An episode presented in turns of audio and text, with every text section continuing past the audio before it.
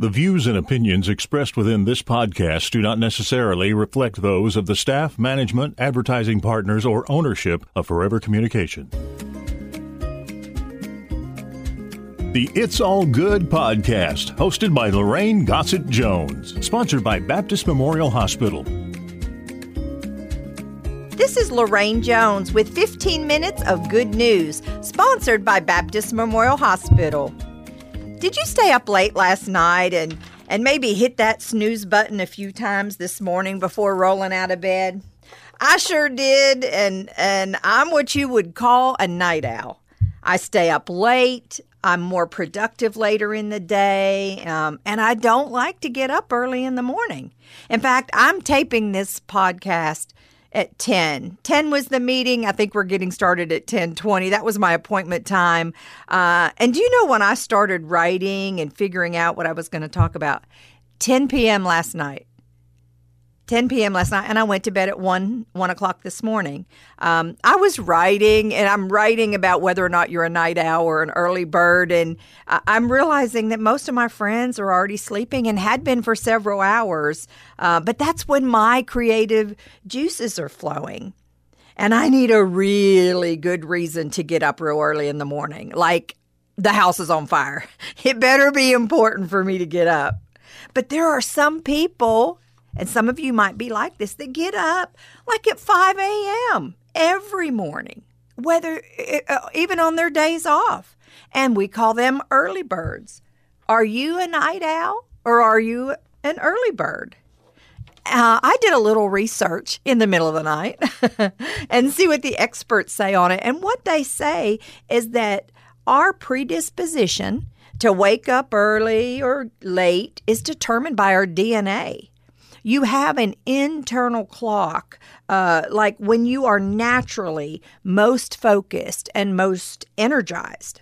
Uh, and something else that I think is interesting is studies show that night owls are more creative and tend to have higher IQs than early birds. But night owls have 10% lower academic scores than early birds.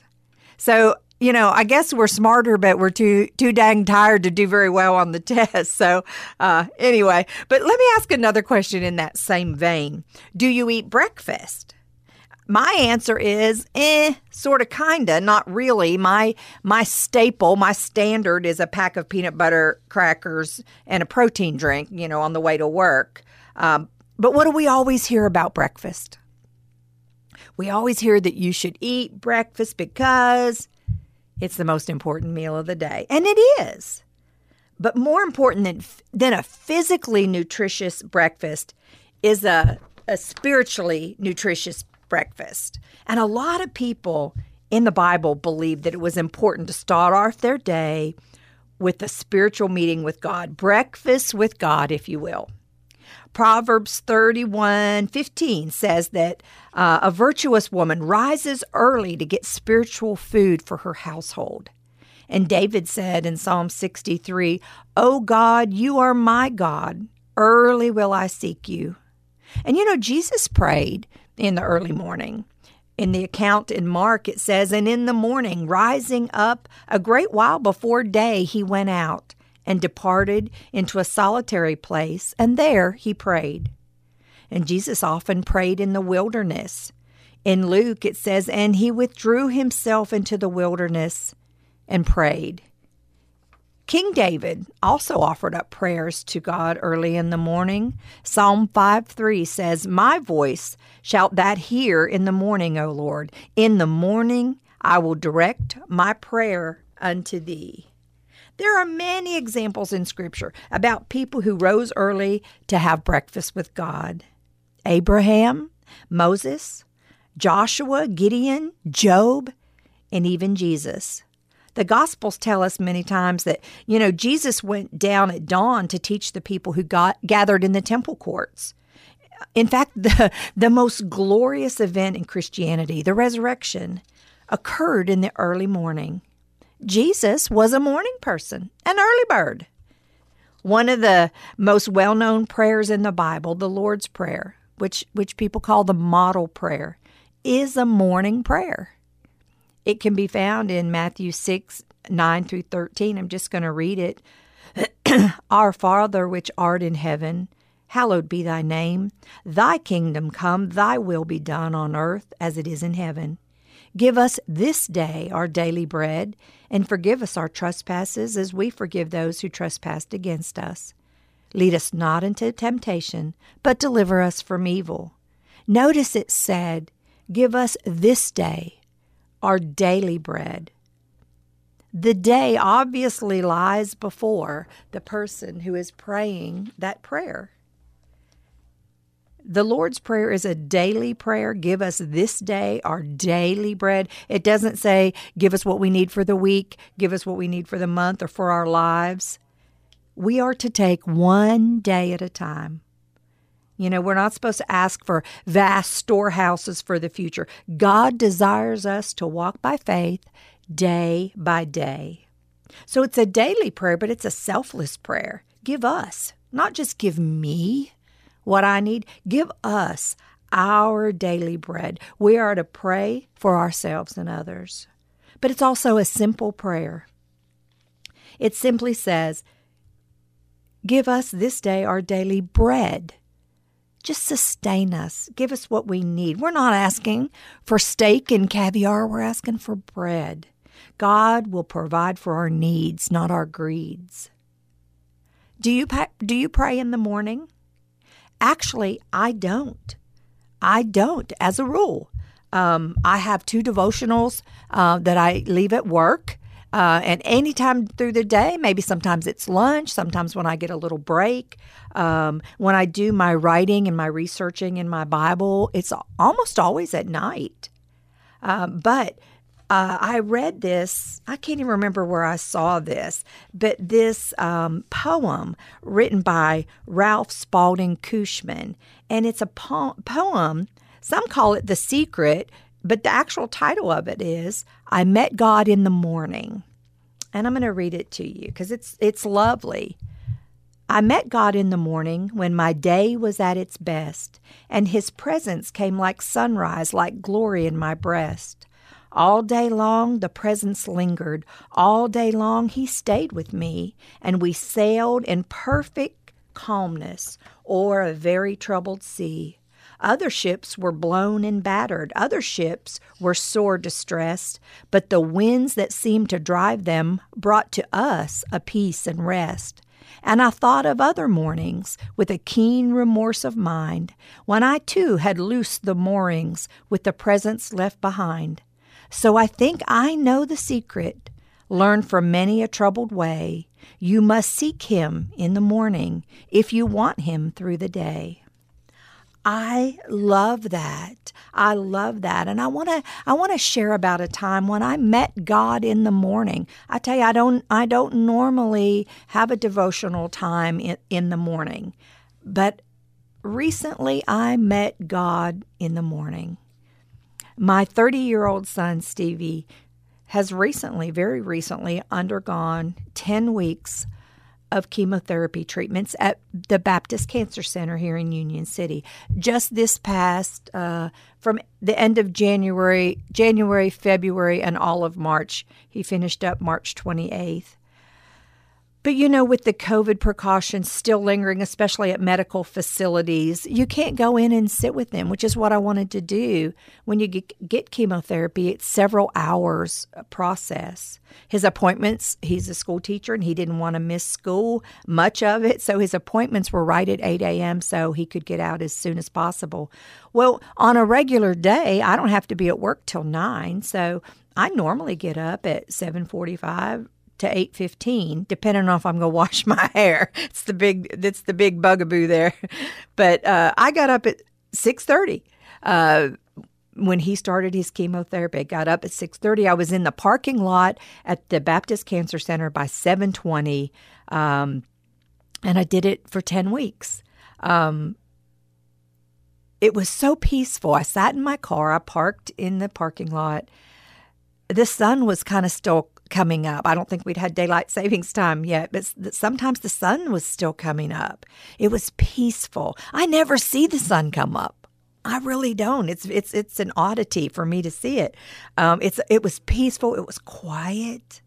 You know, there's not a lot of people on the roads. But I sat there and I, I listened to Love on the radio. I read my Bible. I had several devotionals in the car. Um, friends have had given me lists of scripture that they thought would be helpful for me to be sure to where to go to.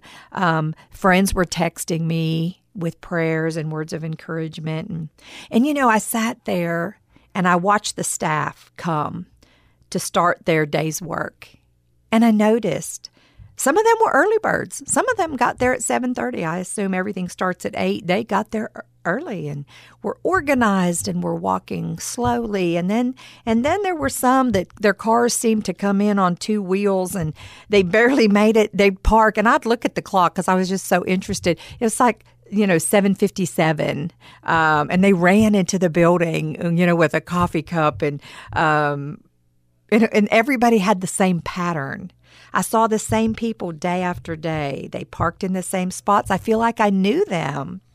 I prayed for those people that would give care to my son that day, and I prayed for the other patients they would see. Um, I prayed for the doctors. I prayed for them as as they broke bad news and as they shared good news. I, I prayed for the hearts that were in that were breaking and the bodies that were mending um, behind those walls.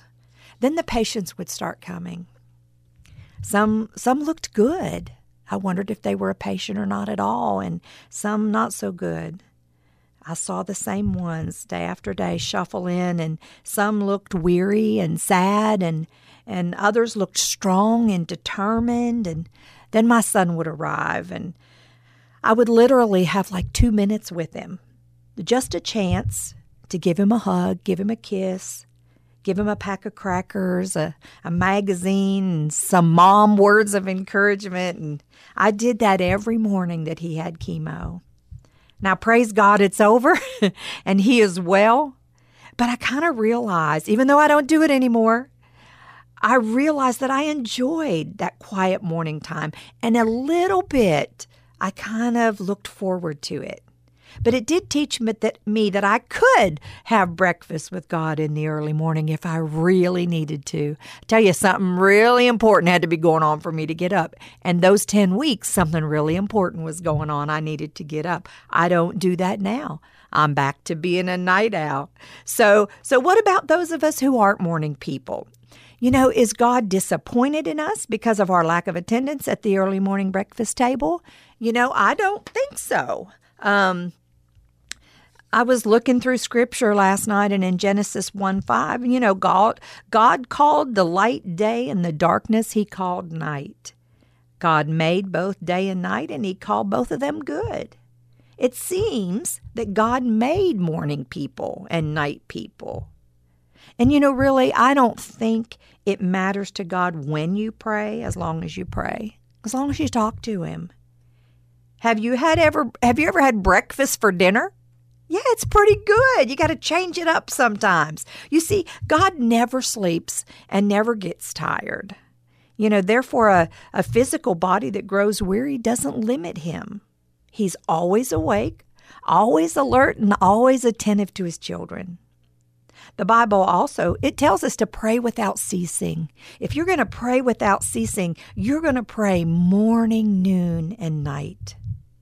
And in Psalm 55 17, it says very clearly, Evening, morning, and at noon will I pray and cry out, and he shall hear my voice.